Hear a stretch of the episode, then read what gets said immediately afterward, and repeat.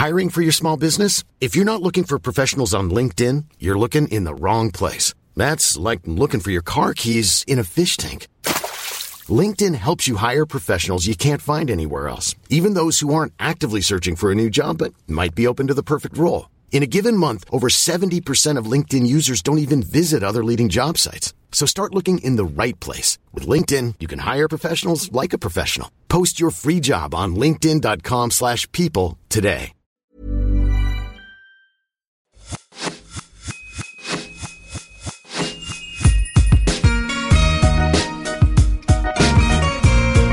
Bonjour et bienvenue sur L'Aléa, le podcast qui t'aide à devenir acteur de ta vie.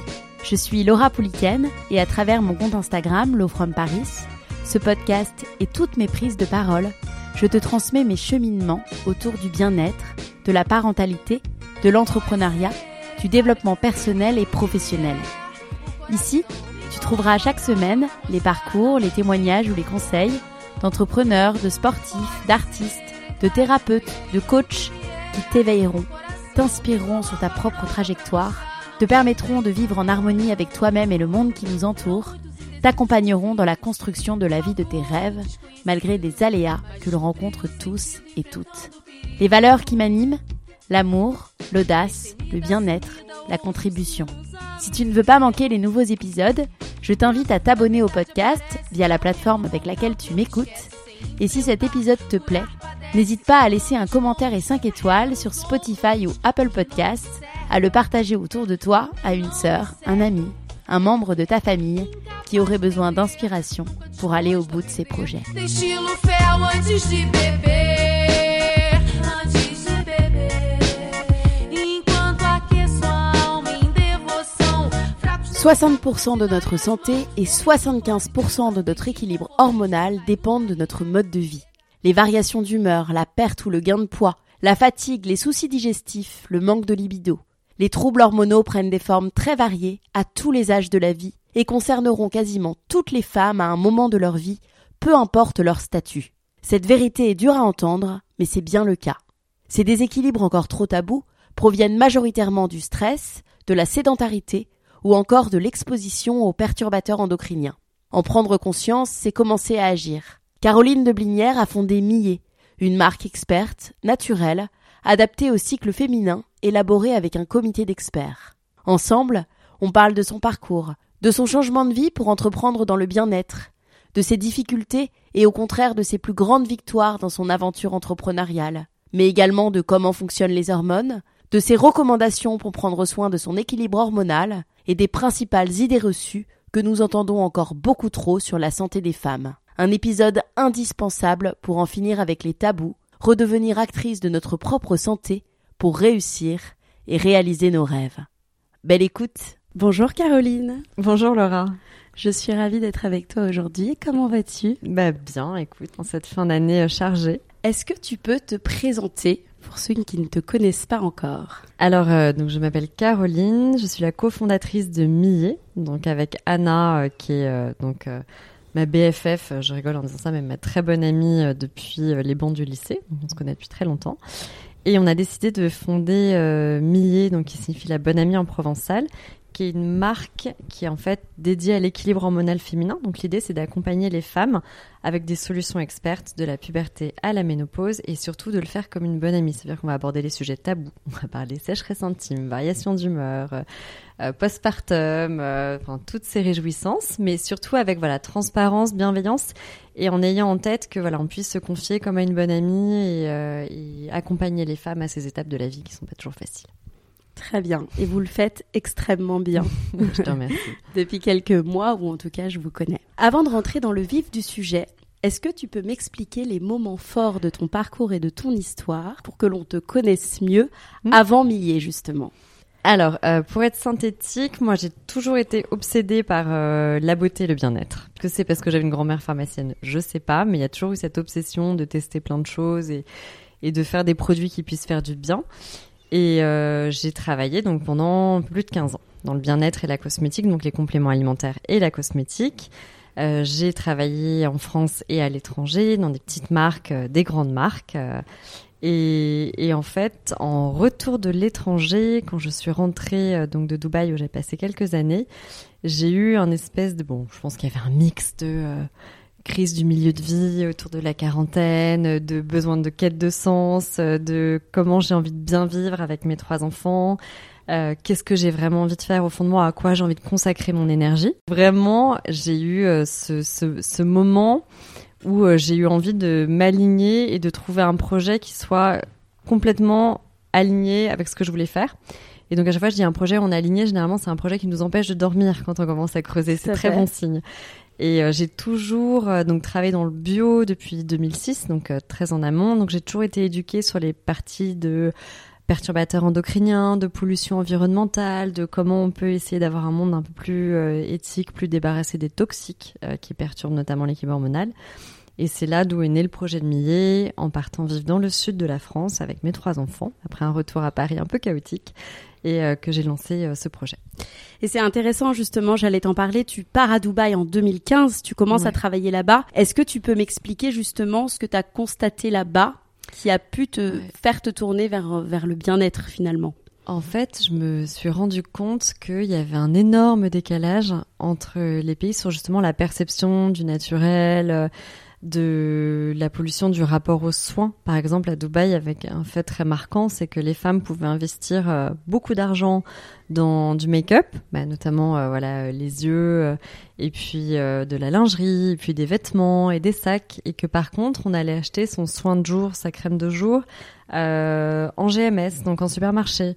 Et finalement, c'est peut-être un peu réducteur de dire ça, mais plus une économie est mature, plus on va se pencher un peu sur les problématiques de soins, de pollution, de comprendre ce qui se passe dans notre corps. Et, euh, et ces nouveaux marchés étaient inondés. Voilà, de, il y avait vraiment pas cette culture du soin et, et donc moi, je, bah, ça m'a marqué. Et puis surtout, il y avait aussi ce besoin de revenir à des choses plus naturelles, sûrement en retour de Dubaï. Mais j'ai vraiment eu besoin de revenir habiter un peu dans la nature, de retrouver les marques avec les enfants, les enfants qui posaient la question tous les deux jours. Ça, c'est de la vraie herbe, c'est de la vraie neige? Oh, dit, oui, oui, c'est de la vraie. Et il y avait peut-être un peu cette, euh, voilà, ce fil rouge. Mais c'est vrai que surtout, je pense que le fait de bouger, de sortir de sa zone de confort, de plus avoir de repères, ça donne aussi un peu le sentiment que tout est possible. En France, on a aussi un état d'esprit qui est finalement souvent euh, assez prudent, très analytique. On va mettre du temps à analyser les choses. Dans le travail, ça se ressent beaucoup. Et on nous dit souvent, vous êtes très analytique, bravo. Mais par contre, il y a parfois un manque de prise de risque, d'esprit entrepreneurial, de valoriser un petit peu l'instinct. Et, et c'est, je pense que c'est deux phénomènes, euh, voilà, concomitants qui ont qui ont donné cette envie. Et puis après, il y a les fameuses synchronicités auxquelles je crois beaucoup parce que le retour à Paris était compliqué, un peu chaotique pour être honnête. Plus envie de vivre à Paris, plus envie d'élever mes enfants à Paris. Alors je suis parisienne pure souche de base. Et, euh, et en fait, ce qui est assez étonnant, c'est que le moment où mon projet a commencé à mûrir, en disant est-ce que je vais faire d'abord des accompagnements de médecine alternative, j'ai beaucoup pensé, ou des produits, puis je me suis dit il faut vraiment que je fasse ce que je sais faire. Et, euh, et là, j'ai commencé à rencontrer un dîner, euh, quelqu'un qui était spécialisé dans les gels intimes euh, bio et qui avait un super actif euh, qui était révolutionnaire. Et puis le dîner d'après, ou trois jours plus tard, je sais pas, un événement, je rencontre. Et en fait, j'ai une série de synchronicités qui m'ont vraiment poussé à, à voilà à, mettre à jour ce projet parce qu'on hésite toujours un peu euh, quand on est dans le confort euh, des postes euh, et des moquettes des grosses boîtes. Mais, mais effectivement, je, je regrette pas parce que ça m'empêchait de dormir. Toujours écouter les synchronicités. J'y crois beaucoup. Est-ce que tu peux m'expliquer les premières étapes de mise en place? Du coup, cette entreprise Alors la première étape, je pense la plus longue, la plus ingrate et en même temps la plus indispensable, c'est euh, quand justement tu es chez toi à te poser toutes ces questions. Et pour vous remettre un peu dans la chronologie, j'ai quitté Paris donc fin 2019, donc juste avant la première vague de Covid. Donc on venait de s'installer, donc c'était génial parce que par contre on avait de l'espace.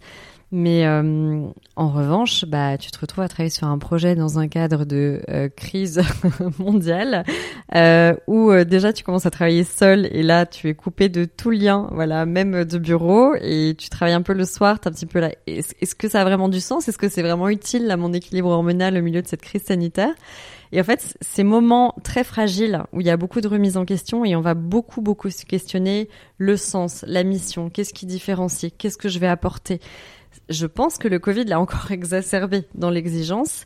Et euh, au début, euh, bah, t'es toute seule, quoi, entre guillemets. Alors, ce qui est drôle, hein, c'est que Anna, qui m'avait poussé à me lancer sur le projet, parce qu'évidemment, on communiquait beaucoup, m'a présenté euh, divers associés euh, potentiels avec qui ça n'a pas fonctionné jusqu'à ce qu'elle me rejoigne par crise de sens pendant la crise du Covid et qu'elle décide enfin de démissionner. Mais au début, on est très seul, on est complètement dans la remise en question permanente. On a beaucoup de travail, il n'y a rien de concret, c'est extrêmement ingrat. Mais je pense que c'est une étape nécessaire pour savoir si on veut aller au bout du projet. Parce que ce projet, après, c'est un marathon, il faut le tenir. Alors évidemment, il y a beaucoup plus de choses.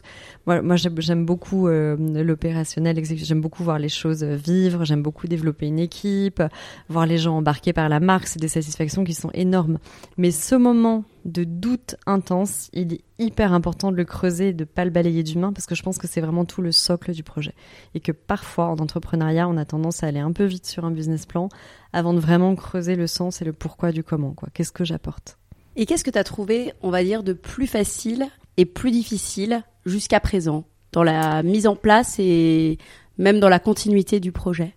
Alors, le plus difficile, pour commencer par ça, c'est être seul. Moi qui pensais être un être un peu asocial qui ait besoin pour me recharger d'être seul, bah se mettre à travailler vraiment seul et j'ai été seule pendant quasiment un an sur le projet.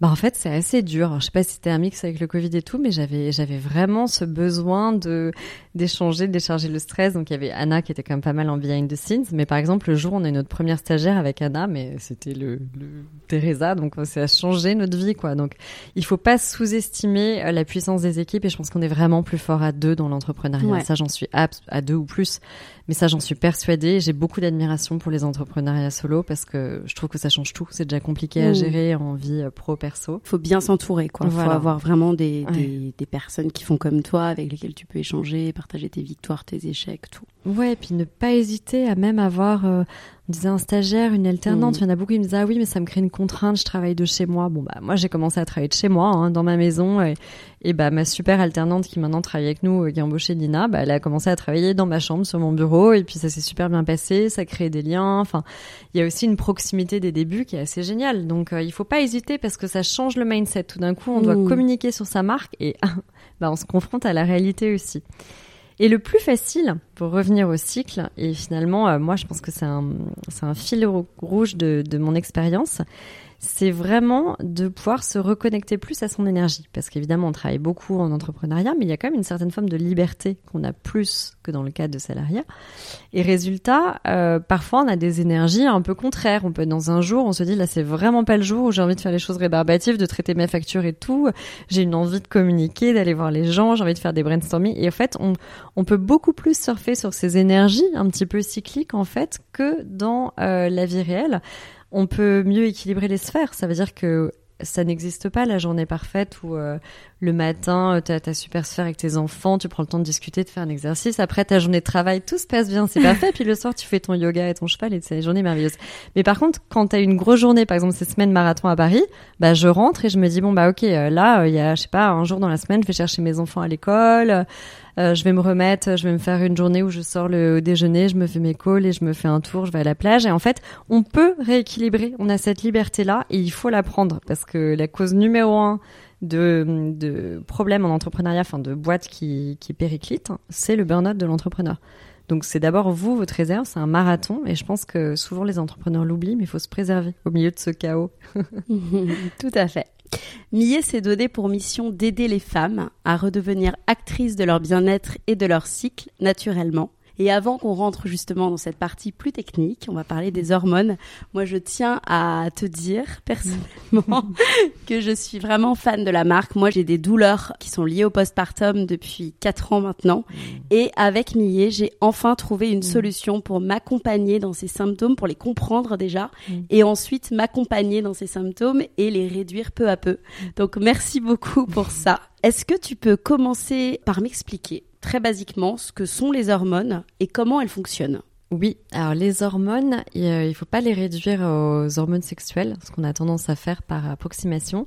Ça agit dans tout le corps, c'est ce qu'on appelle les messagers du corps. En grec, c'est les messagers. Et donc il y a aussi bien les hormones sexuelles que les neurotransmetteurs, donc euh, ce qui va agir sur le moral, euh, que les hormones euh, bah, qui sont liées à la thyroïde, à l'hypophyse. Enfin, il y a énormément d'hormones qui circulent dans le corps. Donc c'est un grand ensemble systémique, un peu à la manière du microbiote, dont on voit qu'il agit évidemment sur la digestion, mais aussi la métabolisation des éléments, sur le moral. On est vraiment dans les deux grands ensembles systémiques du corps, et ça veut dire que dès qu'il y a une hormone qui est déséquilibrée, ben en fait toute la symphonie hormonale est perturbée. Euh, donc, par exemple, aujourd'hui, dans un milieu où on est tous de plus en plus stressés, ça c'est factuel, toutes les études le montrent, bah, le cortisol et la noradrénaline, hein, qui sont vraiment les hormones du stress, ont tendance à être produites de manière euh, trop euh, permanente. Et, euh, et le stress est l'ennemi numéro un des hormones, puisqu'il va venir perturber en fait tout le fonctionnement hormonal, parce qu'une hormone se regarde toujours l'une par rapport à l'autre. On dit souvent œstrogène par rapport à la progestérone. On va plus regarder un ratio entre l'un et l'autre que de regarder juste le taux d'une hormone isolée. C'est d'ailleurs assez compliqué à mesurer. Plusieurs troubles viennent d'un mauvais équilibre hormonal, donc comme les douleurs au sein, Mm. comme l'acné. Mm. Parfois, c'est assez méconnu. On ne Mm. sait pas forcément que ça vient d'un problème hormonal. Est-ce que tu peux me parler justement des, principaux troubles et de leurs symptômes? Oui, en plus, nous, c'était amusant parce qu'on était partis, on trouvait aussi qu'il y avait une omerta autour de la ménopause qui est progressivement en train de s'ouvrir. Et euh, le premier complément alimentaire qu'on a lancé, Équilibre Féminin, était censé être un complément alimentaire uniquement pour la ménopause. Et en fait, en creusant, nous, on voulait une approche de retour à l'état d'équilibre, c'est-à-dire de, de, de regarder vraiment les causes racines. Souvent, dans les approches hormonales, on dit Ah, bah, vous devez manquer d'oestrogène, on va vous donner un ovule aux oestrogènes, on va vous donner. euh, C'est des approches que j'appelle Becky ou des phytohormones, les fameuses euh, sauge, soja, houblon euh, qu'on va redonner en complément. Et hum, nous, notre approche était complètement différente parce qu'on disait, mais finalement, c'est un phénomène naturel. Par exemple, si les hormones baissent à la ménopause, le corps a été prévu euh, pour ça. Si on a une chute brutale après le postpartum, le corps est prévu pour ça.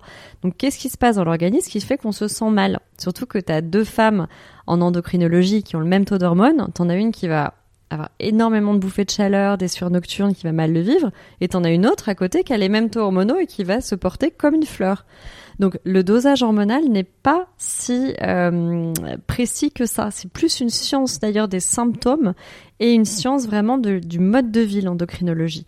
Et les principaux symptômes qu'on retrouve, que ce soit autour de la périménopause ou du syndrome prémenstruel, c'est vraiment cette inflammation chronique. Ça veut dire qu'il y a un déséquilibre hormonal latent qui crée de l'inflammation dans le corps, parce que dès, dès que la symphonie est perturbée. Donc inflammation, ça veut dire, ça peut être des douleurs de congestion. Tu parlais des seins tendus. Alors Attention, les seins tendus et l'acné ou les imperfections, c'est des choses multifactorielles. Parfois, Mmh. c'est pas hormonal. Mais c'est vrai qu'il y a beaucoup d'imperfections adultes.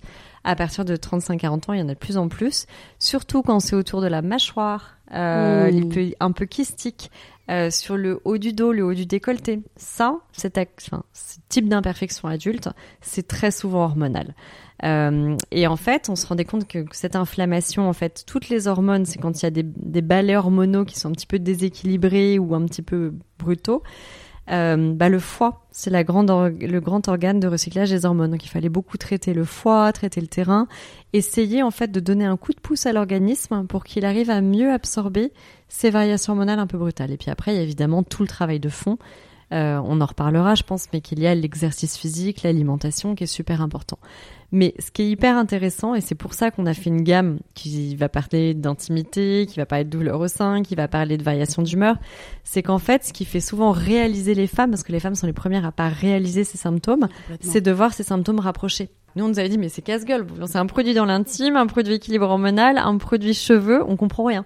Et en fait, les femmes, en faisant le test de marché, elles se disent, mais j'ai compris, en fait, en ce moment, je perdais mes cheveux, j'avais des variations d'humeur, des ballonnements, et en fait, c'est le fait de regrouper ces faisceaux d'indices de symptômes qui prend du sens. Hmm, D'ailleurs, c'est très bien fait justement sur votre site internet. On voit tous les symptômes euh, clairement écrits et justement aussi sur votre site internet, vous proposez un diagnostic que moi j'ai fait pour définir un profil hormonal, son profil hormonal. Et moi personnellement, c'est drôle parce que ma gynéco m'en avait parlé à Dubaï. Euh, deux des produits suggérés sont pour des symptômes qui peuvent être liés à une dominance oestrogénique, donc un ratio déséquilibré entre les oestrogènes et la progestérone. Et euh, du coup, c'était un rappel, euh, ce qu'on m'avait déjà dit. Mais est-ce que tu peux nous éclairer sur le sujet Ouais. pour Et les ben, femmes qui tombent sur ce genre de, de termes Et déjà, elle était bien éduquée, ta gynéco. Ouais, parce elle que était il y en a qui exceptionnelle. savent pas. euh, Et, et si tu veux, alors la dominance oestrogénique, quand même, alors c'est pas chiffré parce que c'est pas une pathologie en tant que telle. On est dans cette zone de flou, de confort, mais quand j'en parlais à des gynécologues, des endocrinologues, ils estiment qu'il y a plus de 70% des femmes qui sont en état de dominance oestrogénique. Et très souvent, les états d'endométriose ou de SOPK dont on parle plus, donc qui concerneraient chacun au moins 10% des femmes, sont liés aussi à de l'hyperœstrogénie. Euh, alors, qu'est-ce que c'est concrètement? On parlait du stress, facteur numéro 1 euh, de déséquilibre hormonal. En fait, le fait, donc il faut savoir que le cortisol est produit par les glandes surrénales. À l'origine, les glandes surrénales, c'est les petites glandes juste au-dessus des reins. Et quand on est en état de stress chronique, le cortisol est indispensable à la vie. Attention, on peut pas vivre comme un Bouddha sans stress, n'existe pas. Euh, D'ailleurs, aujourd'hui, tout le monde que c'est plutôt absorber ses humeurs et ses variations d'humeur qui fonctionnent mieux que de vouloir refouler les émotions. Nous ne sommes pas des petits Bouddhas. Euh, en revanche, quand le stress un peu négatif est trop élevé tout le temps, ça veut dire qu'on est tout le temps sous tens- sous tension. Souvent les femmes, hein, une vie professionnelle un peu agitée, on rentre, la maison, il y a tout à faire, faut tout le temps organiser, il y a beaucoup de charge mentale on a tendance à épuiser nos glandes surrénales. Et ça arrive très souvent chez la femme après le premier bébé ou autour de 30 ans.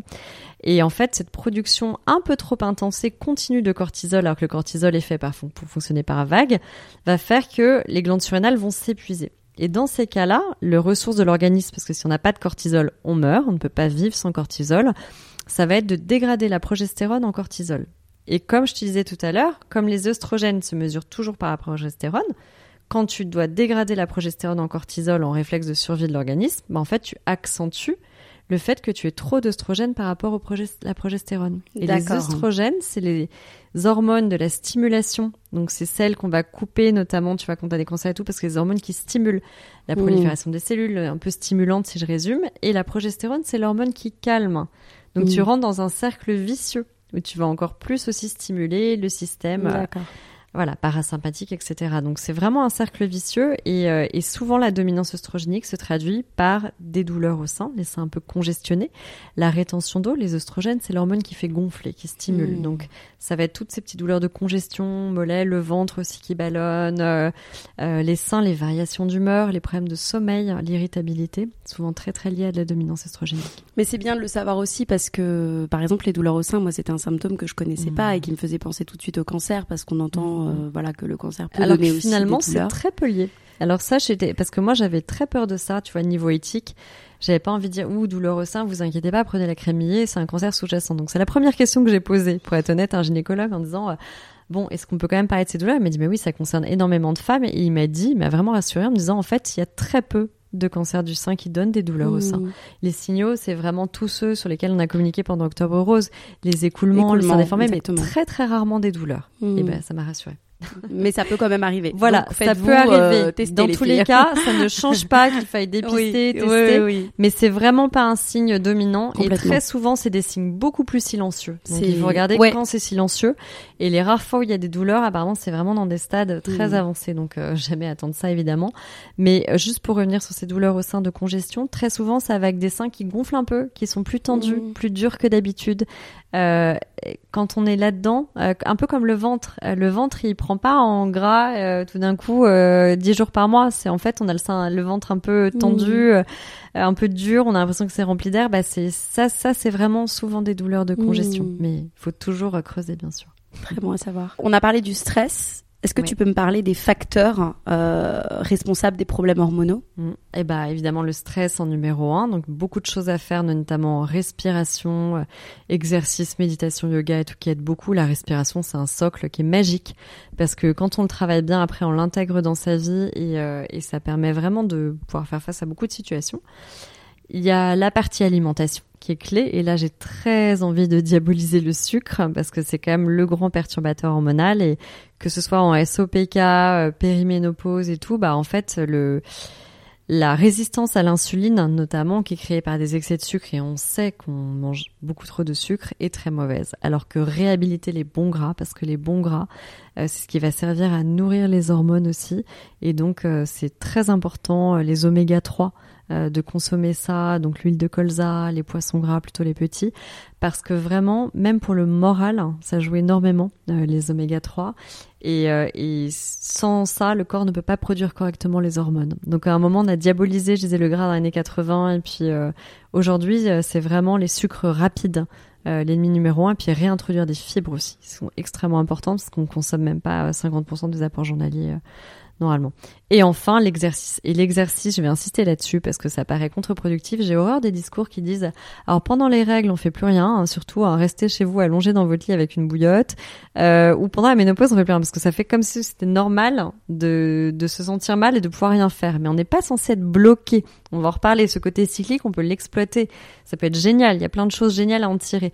Donc non, plus on prend en âge et plus on a ces choses, plus on peut faire des choses différemment. On peut être plutôt dans le stretching, les étirements et tout, mais le corps a besoin de bouger. Et quand il va bouger, on va diminuer aussi l'inflammation, le stress oxydatif. On va calmer le stress. Ça joue vraiment à tous les niveaux. On se sent mieux dans sa peau. Il faut jamais s'arrêter de bouger. et d'autant plus en périménopause. Hein. Le renforcement osseux, périmé... enfin, c'est vraiment hyper important. Est-ce que la marche fait partie de... Ouais. du fait de bouger? Ouais. Et déjà, même sur le cerveau, le stress, parce que maintenant on y vient de plus en plus. Avant, on parlait que du côté esthétique euh, du sport. Aujourd'hui, moi, je sais que même quand je bloque sur une idée, de prendre l'air, d'aller marcher, euh, 20 minutes, une demi-heure, ça réactive plein de zones dans le cerveau. Et quand on revient, on a les idées beaucoup plus claires.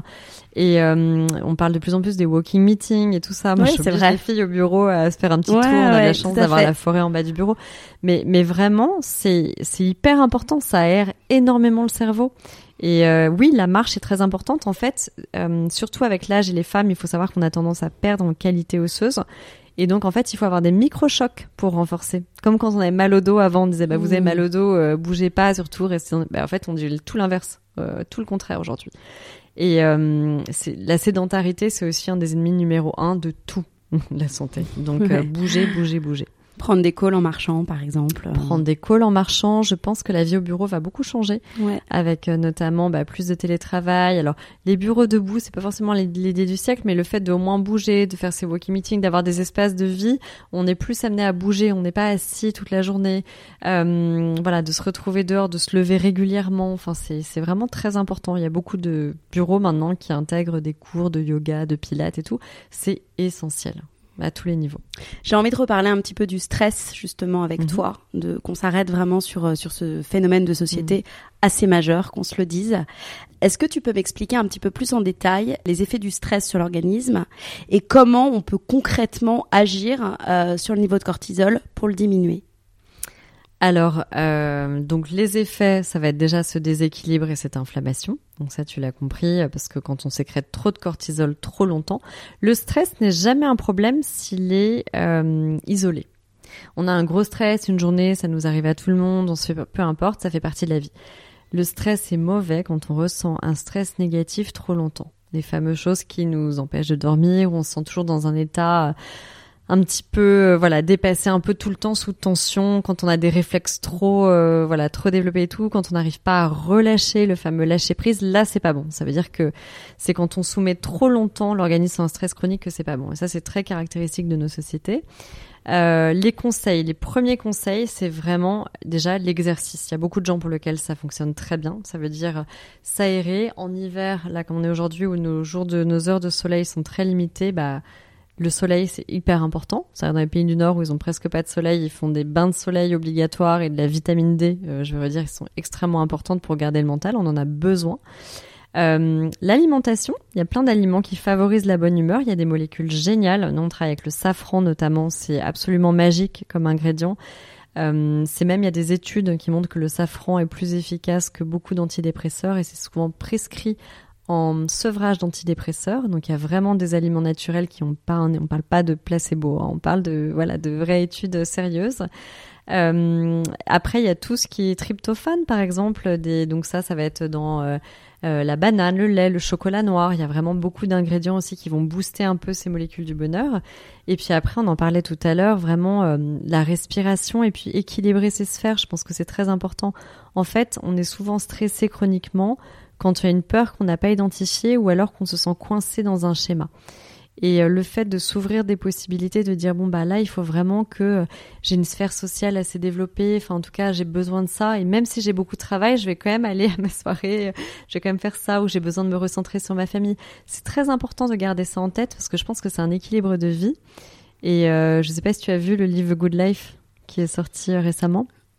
Non. Alors ça, je le conseille à toutes. Euh, The Good Life, c'est euh, la synthèse d'une étude longitudinale qui a duré plus de 80 ans euh, aux États-Unis sur les facteurs clés du bonheur. Et donc en Mmh. fait, c'est hyper rare qu'on ait suivi plus de 700 personnes qui sont restées avec leurs descendants plus de 80 ans sur une même étude. Et on voit que vraiment, euh, bah, le bonheur est pas du tout dans l'argent. Bon, ça on s'en doutait, mais l'argent, euh, c'est ça influe énormément sur le bonheur quand on en a vraiment pas assez, qu'on est toujours à, à fin de mois à se dire comment je vais clôturer le mois et qu'on est à 50 euros par mois près. Oui, mais une fois qu'on a passé ce stade, en fait, l'incrémental ne joue pas. Qu'on soit multimilliardaire ou classe moyenne, ne joue très très peu. En revanche, les relations sociales, ça veut dire même les small talk. Ils ont dit ça, Mhm. c'est-à-dire de se retrouver, le petit discours qu'on va en marché avec un tel, son boulanger, peu importe. Euh, et puis le fait d'échanger, de communiquer, d'avoir du sens en fait. L'être humain a d'abord besoin de relations sociales et de sens.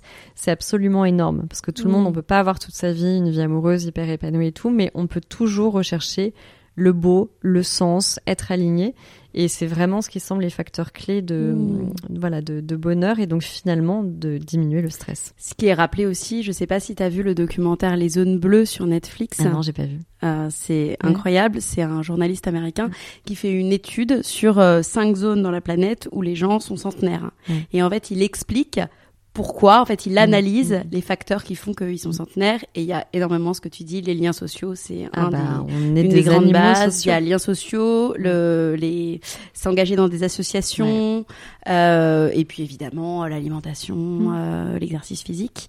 Mais c'est hyper intéressant. Si on parle un petit peu de la compo des produits, Millet propose des soins et compléments alimentaires, je le rappelle, naturels et bio, vegan, fabriqués en France, sans phyto-hormones ni perturbateurs endocriniens suspectés.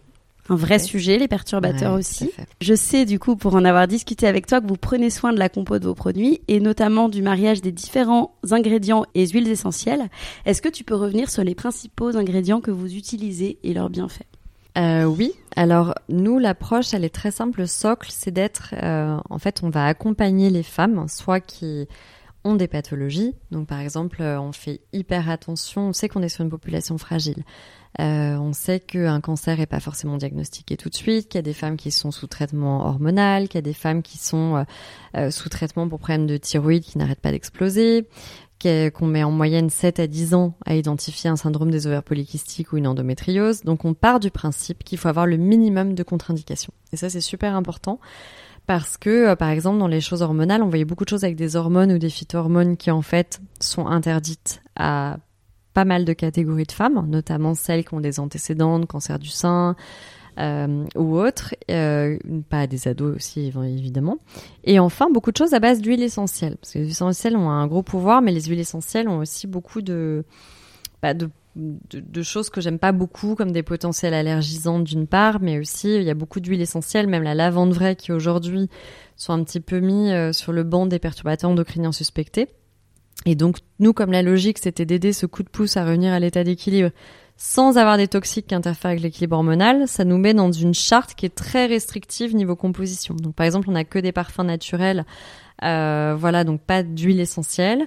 Euh, on s'interdit ça. On est vraiment, enfin, on fait hyper attention au minimum de contre-indications. On regarde des ingrédients qui fonctionnent bien ensemble et bien dosés. Euh, on a souvent des plantes adaptogènes, ça j'aime beaucoup. Il faut savoir que sur plus de euh, 20 000 plantes médicinales, il y en a que 20 qui sont identifiées en adaptogènes. Et c'est souvent les plantes sur lesquelles on a le plus de recul, le plus d'études. Et je trouve ça hyper intéressant au niveau du cycle, parce que ces plantes-là, c'est celles qui vont le plus s'adapter aux besoins de l'organisme. Donc parfois, euh, on peut avoir des cycles où on a presque trop d'énergie, trop d'irritabilité, on est trop up, et puis parfois on est ouf, euh, complètement assez de fatigue. Et des plantes comme l'ashwagandha, la rhodiole vont avoir cette capacité de se rendre soit énergisante quand on manque d'énergie, soit justement calmante et régulatrice quand on en a un peu trop, que ça Mmh. déborde. Et, et c'est des plantes sur lesquelles il y a pas mal d'études, de recul, donc que j'aime bien, qui sont assez traînées, qui fonctionnent bien entre elles. Et puis après, euh, on essaye surtout de de voilà de, de regarder euh, comment on peut aider. Par exemple la mélisse est super intéressante pour les crampes abdominales un côté un petit peu antispasmophile. Euh, calmant on regarde bah, par exemple quand on a des problèmes de sommeil pendant les cycles comment ça se passe? Est-ce que c'est des difficultés d'endormissement ou est-ce que c'est plutôt des réveils pendant la nuit ou un réveil trop tôt? Bah souvent c'est plutôt des réveils pendant la nuit ou un réveil trop tôt. Donc ça va pas être les mêmes profils de plantes que les plantes de l'endormissement. Donc en fait c'est vraiment un travail d'orfèvre de décortiquer les symptômes, ce qui se passe dans le corps, et puis d'essayer de prendre les plantes avec le moins de contre-indications, sans phytohormones justement pour, qu'on pour convenir à toutes les femmes sans Mmh. contre-indication. Et puis, euh, et puis de faire les meilleures associations, tu vois. Par exemple, le magnésium, moi j'adore, je me drogue au magnésium Ouais. depuis des années, ça me fait beaucoup d'effets. Et euh, donc, on voulait vraiment faire un super magnésium. On conseille d'alterner les formes, voilà, avec trois formes de magnésium différentes. Enfin, après, c'est du bon sens. Hein. Ouais. On se pose d'un côté avec des experts, de l'autre côté des femmes, et, et on regarde ce qui est pas trop difficile à prendre et, euh, et ce qui convient le mieux, quoi. Je viens de finir ma boîte de magnésium. Ah. J'ai vraiment vu un, un avant et, et un après, franchement. Est-ce que tu peux me parler un petit peu des perturbateurs endocriniens justement et, Oui, et tu as rapport raison. avec euh, Ouais, ouais, c'est un grand sujet. D'ailleurs, c'est une de mes névroses de base hein, pour lequel j'ai lancé. En fait, euh, pour moi, c'est cette menace invisible qui m'a toujours euh, vachement inquiétée parce que on parlait de dominance oestrogénique tout à l'heure. On parle beaucoup de perturbateurs endocriniens. Ce qu'on sait moins, donc les perturbateurs endocriniens, c'est ce qu'on va retrouver dans des produits ménagers, dans les plastiques, euh, dans les emballages euh, plastiques, dans les cosmétiques aussi, et qui va potentiellement interférer avec notre système endocrinien. Le système endocrinien, ce sont les hormones. Et euh, le problème, c'est que tu as plus de 70% a priori estimé de ces perturbateurs endocriniens qui seraient des xénostrogènes. Ça veut dire qu'ils vont spécifiquement cibler les oestrogènes. Donc aujourd'hui, quand on regarde les zones les plus chaudes, les points de pollution, on peut voir qu'il y a une féminisation des poissons, par exemple, quand il y a les eaux un peu salies euh, des, de certains euh, types d'usines euh, riches en perturbateurs endocriniens. Le cancer du sein augmente même chez l'homme. On est passé de 1 à 2% j'ai entendu récemment. oui. Je sais pas si ça a été exact, mais donc les hommes qui ont des oestrogènes, mais beaucoup moins d'oestrogènes, donc ça veut quand même dire C'est qu'on cible les pubertés précoces chez les jeunes filles qui ont avancé de deux ans en l'espace d'une génération. Donc on est forcément, quand tu vois des choses augmenter très fort, la thyroïde, le cancer du sein, on le rappelle, hein, on a fait quand même euh, fois, euh, fois deux en l'espace de 30 ans. Donc c'est de mieux en mieux soigné, heureusement, de mieux en mieux dépisté. Mais fois deux en l'espace de 30 ans, ça veut dire qu'il y a l'exposome, hein, c'est-à-dire l'exposition environnementale, qui a forcément un rôle très fort. Et les perturbateurs endocriniens sont également très suspectés dans le cadre du syndrome des ovaires polykystiques, de l'endométriose. Euh, des, maintenant, je l'ai vu récemment, les phtalates au niveau des naissances prématurées. Il y a de plus en plus de, de naissances prématurées. J'ai lu une étude récemment qui disait qu'en baissant de 5% le taux de phtalates, on pouvait euh, réduire euh, le nombre de naissances prématurées. Donc, il y a quand même des suspicions qui n'en sont plus d'ailleurs de plus en plus fortes, des décrets qui passent. En pharmacie, en 2022, on était censé afficher dans les produits intimes les produits qui contenaient des perturbateurs endocriniens. Il n'y a pas grand-chose qui se passe. Euh, Il n'y a pas de normes, il n'y a pas de label, on est plutôt à flouter sur les 90% d'ingrédients naturels alors que tout le monde s'en fout. Ce qui compte, c'est ce qu'il n'y a pas euh, dans un Mmh. produit, c'est pas le X% d'eux, parce que je te Tout rajoute fait. un peu de poudre d'aloe vera et le Tout tour est joué. Euh, et en fait, ça, je trouve que c'est vraiment un sujet de société parce que quand on voit l'inertie, même pour les enfants, les jouets qui contenaient euh, des phtalates, des, dont on sait que c'est très mauvais, euh, c'est surtout très mauvais à des périodes comme la puberté, euh, la, la jeune enfance, euh, tout ça, c'est les moments où il y a des organes en période de développement. Et malgré tout, il y a une inertie euh, réglementaire sur ce sujet qui est absolument folle. J'entends toujours arguer, euh, oui, mais euh, c'est la dose qui fait le poison et nous, on a des doses réglementaires. Mais en fait, c'est même pas vrai dans les perturbateurs endocriniens. Il y a une courbe en U. Parfois, on peut être sous-exposé comme surexposé. Et quand on voit ce qui se passe, enfin, toutes les stats au niveau, voilà, thyroïdien, puberté précoce, etc., c'est dangereux. On a des périodes de vie exposées aux hormones qui sont de plus en plus longues. Un environnement, où on est très soumis aux hormones. L'eau du robinet. Moi, je conseille à tout le monde de filtrer. Tu parlais des gestes santé. Euh, Il y a notamment les filtres au charbon actifs qui sont Mhm. quasiment les seuls actifs sur les hormones. Mais il faut savoir que bah, quand on a des contraceptifs hormonaux et tout ça, on, on le rejette dans les eaux usées, les toilettes, et que aujourd'hui un Veolia n'est pas capable de filtrer les hormones. Donc en fait, on se retrouve à ingérer de plus en plus d'hormones hein, via l'eau du robinet, et on n'a pas défini vraiment de seuil, mais il y a une accumulation. Donc je trouve ça très important d'être au courant, et les quelques gestes euh, filtrés au charbon actif l'eau, aéré. euh, la cosmétique, les, ré- des études récentes, parce qu'il faut savoir que les perturbateurs endocriniens, c'est une science très récente. hein. Le terme a été inventé dans les Ouais, années c'est 90, donc c'est Ouais, très récent. ouais. Et en fait, euh, on se rend compte aussi que les cosmétiques non rincés, c'est-à-dire celles qui restent longtemps en contact avec la peau, la peau est le plus grand organe du corps, donc il y a une surface qui est forte. Et ben en fait, on se rend compte qu'il y a un impact très fort sur le taux de perturbateurs endocriniens dans les urines quand on trie sa cosmétique. Donc c'est pas du tout anodin. Euh, les produits Mmh. ménagers, euh, voilà, bien aérés, enfin il y a beaucoup de choses à faire, mais c'est un sujet dont on devrait encore plus parler parce que maintenant on sait, on peut pas dire qu'on ne sait plus. Toi, qu'est-ce que tu fais personnellement pour essayer justement Alors de- moi, je suis obsédée euh, depuis très longtemps, mais euh, après, il y a des moments, j'étais carrément tombée dans de l'éco-anxiété très forte, pour Ouais. tout te dire. Donc, euh, on- il faut savoir vivre dans ce temps. On ne peut pas vivre dans une grotte, hein, loin des micro-particules de plastique qu'on respire tous les jours. Euh, moi, ma définition, c'est de faire vraiment commencer par pragmatique. Je disais, filtrer l'eau. Euh, quand on a la chance de pouvoir faire une rénovation de son appartement et tout, voilà, plutôt mettre des parquets, euh, des carrelages, euh, que des moquettes, surtout pas les linos, les trucs riches en formaldéhyde. Les meubles, essayer tant que possible de prendre du durable, plutôt des bois bruts que des bois euh, justement agglomérés. On sait qu'il y a plein de particules, de perturbateurs endocriniens, surtout dans la chambre des enfants, donc on va respirer beaucoup. Après, bah, tout, bête, hein, mais aussi euh, bien aéré, euh, ça c'est aussi important parce que c'est ce qui stagne, hein, qui va être émis, euh, notamment des cols et tout ça, qui va beaucoup. on sait toujours que la pollution intérieure est pire que la pollution extérieure. Et après, évidemment, je fais attention à ce que je mets sur la peau et ce qu'on ingère. Ça veut dire qu'aussi le. Alors, c'est pareil pour les légumes, on n'est pas obligé, enfin l'alimentation, on n'est pas obligé de faire tout bio, ayatollah, c'est très cher, etc. Mais il y a des sites qui le disent très bien, il y a toujours la même dirty dozens, ça veut dire ceux qui sont les plus contaminés. Typiquement les Mhm. pommes, c'est un super ingrédient, il faut toujours mieux manger un fruit, mais les pommes, il vaut vraiment mieux les prendre bio. Aujourd'hui, on a le choix en magasin, on peut le faire. Euh, Je trouve que ça s'est quand même bien démocratisé. Euh, les brocolis, par exemple, ça a assez peu d'impact. C'est des cultures qui demandent assez peu de pesticides ou qui en absorbent assez peu. Donc on peut regarder, on peut faire des choix pragmatiques, mais vraiment, on va dire euh, alimentation, eau et faire attention à ce qu'on met sur la peau. Et surtout quand on est enceinte, on pourra en parler. Mais moi, je sais que dès mes premières grossesses, je me suis interdit euh, tout ce qui était un peu à risque. J'étais un peu yatola, mais je mettais pas parfum, pas de vernis, pas d'huile essentielle. Alors s'il vous plaît, les espèces de sprays multi-huiles essentielles, évitez. euh, à Pure tout essentielle prix. et toutes ces Ouais, marques, pour ne euh, pas les citer, mais euh. Ouais. c'est c'est dangereux. Voilà. Ouais. Donc euh, principe de prudence et puis euh, les enfants aussi parce qu'on on parlait de l'adolescence et autres mettre des produits bruts très purs on disait voilà le liniment l'huile d'amande douce et tout il n'y a pas Mm. besoin aussi quand je vois ces gammes cosmétiques pour enfants ça me perturbe un peu parce que Mm. même si on a qui essaie de faire bien les choses euh, c'est bah malgré tout euh, jusqu'à un certain âge le plus brut et le moins euh, c'est le mieux Mm. et l'adolescence, attention à l'acide salicylique. Euh, l'acide salicylique qui compte dans 90% des soins euh, anti-boutons, anti-imperfection, et ben, qui est un perturbateur endocrinien avéré et euh, qu'on retrouve dans euh, 90% des formules. Donc nous, c'est pour ça qu'on a mis de l'acide succinique euh, à la place et qui est aussi efficace. Mais moi, ça me choque un peu. Tous les ados mettent Mhm. ça et, et l'adolescence est souvent une période à risque hein, parce que c'est vraiment un moment où on est en plein développement, très soumis aux hormones. Et en plus, si on commence à rentrer dans des routines, make-up, beauté sophistiquée, ça vaut le coup d'éduquer vos ados.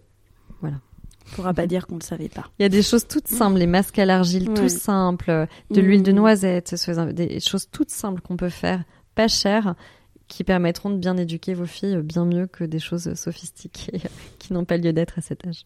Très bien. Euh, Il y a énormément de conseils euh, sur votre blog, notamment sur votre compte Instagram. Mais si on parle juste du, du syndrome prémenstruel, pardon, qui Mm. peut être très douloureux autant mentalement que physiquement, il Mm. y a des explications scientifiques qui expliquent cela. Est-ce que tu peux nous dire comment on peut agir dessus? Bah oui, récemment, parce que finalement, il y avait assez peu d'études hein, sur ces syndromes prémenstruels, le postpartum. Là, on- je pense qu'il y a vraiment une révolution de la santé féminine qui est en train de se faire, parce que le nombre d'études était choquant hein, par rapport aux études sur les problèmes d'érection chez l'homme. C'était d'un rapport de 1 à 1000, quoi. C'était Oui. hallucinant. Euh, et en fait, euh, aujourd'hui, par exemple, c'est très caractérisé parce que tu parlais du mental. hein, c'est très encore plus compliqué de se dire je vais pas bien dans ma tête parce que c'est les hormones. Quand ça touche au mental, c'est presque le symptôme. On, en rigole de manière ironique, mais on a finalement beaucoup de mal à poser un vrai mot et diagnostic dessus. Et aujourd'hui, il est prouvé que notamment il y a même des troubles dysphoriques prémenstruels, donc qui sont euh, vraiment euh, assez marqués. Ça veut dire qu'on est vraiment dans des mini dépressions mensuelles, euh, qui sont liées en fait à une, à une baisse de réceptivité des hum, récepteurs de dopamine et sérotonine. Donc ça, c'est les hormones qui vont jouer notamment sur la motivation et le bien-être, euh, qui est entraînée par la chute hormonale à certains moments du cycle, Mhm. notamment la chute des œstrogènes. Et, euh, et donc, on est en train d'observer tous ces phénomènes. Et donc, s'il y a ça, ça veut dire que logiquement, quand on sait qu'on a tendance, moi j'étais vraiment dans la team tristesse et sensibilité exacerbée, et ben en fait, quand on peut jouer sur la dopamine, bah, avec le fameux tu vois produit, le magnésium, le super magnésium qu'on a travaillé, ça va vraiment, c'est que des, des plantes qui sont reconnues pour être des précurseurs de dopamine et de sérotonine. T'as le griffoniac, le 5-HTP. Donc en fait, euh, le safran et la rhodiole, on va vraiment jouer sur améliorer la production et la sensibilité à ces molécules. Et tout d'un coup, alors je dis pas qu'on change la vie, on voit tout en noir, on devient tout en rose, mais au moins ces périodes où on ne se reconnaît plus, on se dit mais pourquoi je suis aussi sensible, pourquoi je pourquoi je me sens triste, alors que je suis mieux toutes mes amies, je me sens pas comme d'habitude, je me sens pas moi-même, qu'est-ce qui se passe, je me, euh, voilà, et, ça nous inquiète. Et en fait, au moins ça va lisser tout ça. Ça veut dire que euh, on va se- une mauvaise nouvelle resterait une mauvaise nouvelle, mais euh, on va lisser et on va être capable de se reconnaître. Et c'est ça qui est extrêmement important. La limite, elle est là. On va pas gommer, on va jamais gommer le côté cyclique. En revanche, on va être capable de beaucoup mieux le vivre sans passer à cette étape où on peut décrocher tellement on se sent mal. Oui, tout à fait. Et ça, c'est important. Avant de finir sur les petites questions euh, de fin, Mhm. est-ce que tu peux revenir sur les principales idées reçues que tu entends sur la santé féminine et qui Mhm. te le poil? Il y en a beaucoup. hein. bah, en commençant, on a parlé à demi-mot, mais c'est normal d'avoir mal. hein. Donc, c'est un des Ouais. premiers posts qu'on a fait sur Millet, euh, insupportable. Ce- Bah non, c'est jamais normal. hein.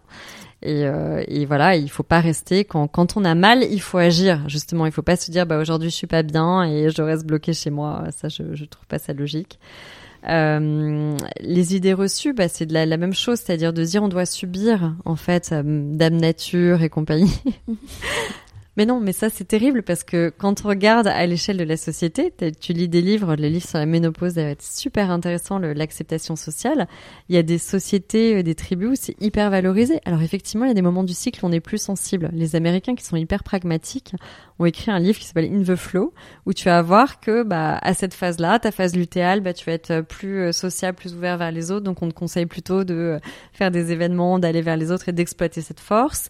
Euh, alors que ta phase folliculaire, euh, tu vas avoir tendance à être plus dans la sensibilité, donc c'est peut-être plus le moment de regarder. Enfin voilà, on a des énergies qui varient pendant le cycle, mais je pense que on a ce côté très féminin aussi, on a une multiplicité d'énergies et de facettes qui est vraiment un potentiel à utiliser. Donc, on ne doit jamais, que ce soit en syndrome prémenstruel, en postpartum et ou autre, se sentir vraiment limité. Il y a des phases de vie. Euh, voilà, on a un corps qui est capable de faire et d'absorber des choses extraordinaires et qui va passer à différents états d'équilibre, avec parfois des petites montagnes russes au milieu. Mais c'est naturel, c'est des passages et des états d'équilibre, donc il n'y a jamais de condamnation. Moi, quand j'entends des femmes dire « ça y est, j'ai eu des enfants, euh, je peux plus faire de trampoline, je peux plus faire ça et tout », mais jamais de la vie. Pas du tout. Le corps, il se rééduque, il se- donc on doit toujours être bien et on n'est jamais condamné en tant que femme. Très bien. Si on finit par euh, des, des petites questions de fin, l'idée c'est d'y répondre euh, sans trop réfléchir. Ta plus grande leçon personnelle ou professionnelle de ces dernières années? Euh, ma plus grande leçon professionnelle, c'est forcément Millet, parce que je peux vous dire, alors dans le genre de réflexion qu'on s'est pris au début en lançant la marque, alors heureusement, on a eu des, des, des forts soutiens aussi, hein, et je remercie ces gens-là, mais euh, c'était vraiment, euh, bah, c'est pas possible, ça va jamais marcher, vous allez pas parler hormones aux femmes, personne ne sait ce que c'est, en plus vous lancez dans des rayons différents, donc vous serez jamais en distribution, et puis, euh, enfin, que des peurs, des peurs, des peurs exprimées. Et c'était vraiment une marque qu'on avait dans le ventre avec Anna et très instinctive. Et on, on a eu beaucoup, beaucoup de gens qui nous ont euh, dit euh, bon, pas comme ça, ça va pas marcher. Il faut prendre un customer persona. Il faut que ça soit soit la femme de 20 ans, soit la femme de 50 et tout. Et on n'a pas voulu y aller. Et aujourd'hui, on est quand même contente parce que voilà, la marque décolle bien, on a des super beaux retours. Et surtout, elle est acceptée pour ce qu'elle est. Elle est très transgénérationnelle. Tu vois, on a autant de 25-35 que de 45+. Et ça, c'était c'était des contre-facteurs marketing. hein. Moi, j'ai marketing, c'est tout l'inverse de ce qu'on t'apprend en marketing. Donc ça, c'est quand même, euh, c'est pour moi une euh, voilà une belle euh, victoire, on va dire là-dessus, parce que c'est de l'instinct, quoi. Est-ce que tu peux me citer une ressource qui t'inspire? Un livre, un podcast un Alors film? le livre qui m'a beaucoup ouvert les yeux là-dessus, c'est Le sexe de la santé de Alison McGregor, qui est assez géniale, une médecin américaine et qui est la première à avoir mis le doigt avec euh, d'autres personnes sur le fait que la médecine était très androcentrée et qu'en fait les critères d'évaluation, les études et tout ça étaient peut-être euh, pas assez différenciés entre hommes et femmes. En gros, un homme, une femme, la différence était un poids. La femme c'est 60 kilos, l'homme c'est 75. Et aujourd'hui, on se rend compte que bah, les variations hormonales, notamment, ça impacte énormément, mais même la métabolisation du doliprane. Et on va aller jusqu'à imposer un tiers de femmes dans les études cliniques parce qu'on a des médicaments génériques euh, qui augmentent de 70% les risques de diabète chez les femmes ménopausées, enfin des trucs absolument dingues. Donc il y a un gros chantier en santé féminine et lire ce livre, euh, ça permet de se rendre compte à quel point ces questions-là sont récentes et à quel point, euh, oui, la- le- les symptômes typiquement féminins n'ont pas été si creusés que ça, quoi. Un échec que tu aurais vécu et une leçon tirée. Euh, un échec, bah, par exemple, on pourrait dire euh, l'association au début, ou peut-être mon retour à Paris, qui était un petit peu chaotique, où justement, euh, bah, de retour avec les trois enfants, j'ai eu un petit peu de mal à me réhabituer à Paris, de mal à trouver mon sens dans mon travail. Donc, oui, je pense que ces périodes-là de forte remise en question, c'est aussi des choses qui permettent de mûrir euh, d'autres projets et qui m'ont permis de me lancer dans Millet. Parce qu'il faut avoir, je dis toujours, c'est un mélange, toutes les émotions, il faut les utiliser. Hein. Euh, les, la frustration, la colère, il faut savoir la reconnaître et l'identifier aussi pour en créer quelque chose. euh, c'est des énergies qui peuvent servir. Tes routines pour rester bien physiquement et mentalement et ne pas dépasser tes limites malgré le travail que demande l'entrepreneuriat?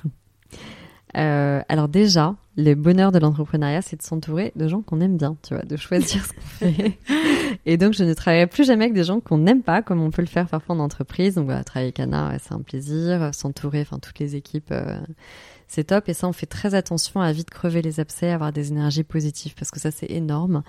Euh, et puis, alors, comme je te le disais tout à l'heure, c'est quelque chose que je m'applique de plus en plus, ce qui n'était pas vrai au début, mais la première année, euh, j'étais limite fébrile à la fin de la première année, donc maintenant, je le fais plus. C'est euh, c'est le côté équilibrer les sphères. C'est-à-dire, je te disais, quand j'ai une semaine de marathon parisien, euh, tu peux être sûr que la semaine d'après, je vais me faire une après-midi où je plus tôt et je vais faire mon sport ou un pot avec des copines. Ou... Et ça, je fais très attention à ça, à planifier. Tu vois, les périodes j'ai beaucoup bossé et tout, bah, je vais prendre le train en retour et je vais me planifier des choses avec des copines, des événements sportifs. Et, et je pense que c'est hyper important de, de se l'imposer, même si ça peut paraître un peu artificiel au début, parce que c'est vraiment ça qui fait tenir euh, dans la durée. Qu'est-ce que tu dirais à ceux qui souhaitent se lancer dans un projet qui leur tient à cœur mais qui n'osent pas? Si ça vous empêche de dormir, allez-y. non, mais c'est vraiment ça parce que je vais pas mentir, l'entrepreneuriat, on fait beaucoup de tableaux édulcorés, c'est dur et toi tu le dis très bien dans tes podcasts et tout. Euh, Il y a des moments assez vertigineux, on est un peu face seul à soi-même, les enjeux sont pas les mêmes que quand on est salarié et euh, il faut vraiment, c'est bon parce que c'est le but. Enfin, il y a des gens ils ont très envie d'être entrepreneurs, mais le, but ultime, c'est quand même d'apporter quelque chose euh, qu'on a dans les tripes et donc euh, je pars beaucoup de ce principe, déjà une idée qui vraiment vous travaille à tel point que vous êtes prêt d'y consacrer beaucoup d'énergie, quoi. C'est Mhm. principal, je pense. Et on va finir par euh, la question rituelle du podcast pour cette saison. C'est quoi pour toi devenir acteur de sa vie? Euh, bah, devenir acteur de sa vie, je pense que c'est vraiment cette notion d'alignement. Ça veut dire que on a toujours tendance à se sentir pris au piège dans des schémas, à se dire qu'il faut faire comme ça, qu'on a un emprunt, qu'on habite là, qu'on peut pas bouger. En fait, on se crée beaucoup de, peur. Et je pense que voilà, quand on est plus guidé par ses espoirs et ce qu'on a envie de faire que par ses peurs, on passe des gros gaps. Et souvent, il faut poser le worst case scénario, le best case. Il y a toujours cet entre deux, mais il faut pas avoir peur, on se limite tellement par ses peurs. Donc être acteur de sa vie, c'est dépasser un peu ses peurs et essayer d'être le plus aligné possible, parce que la vie, c'est un apprentissage continu.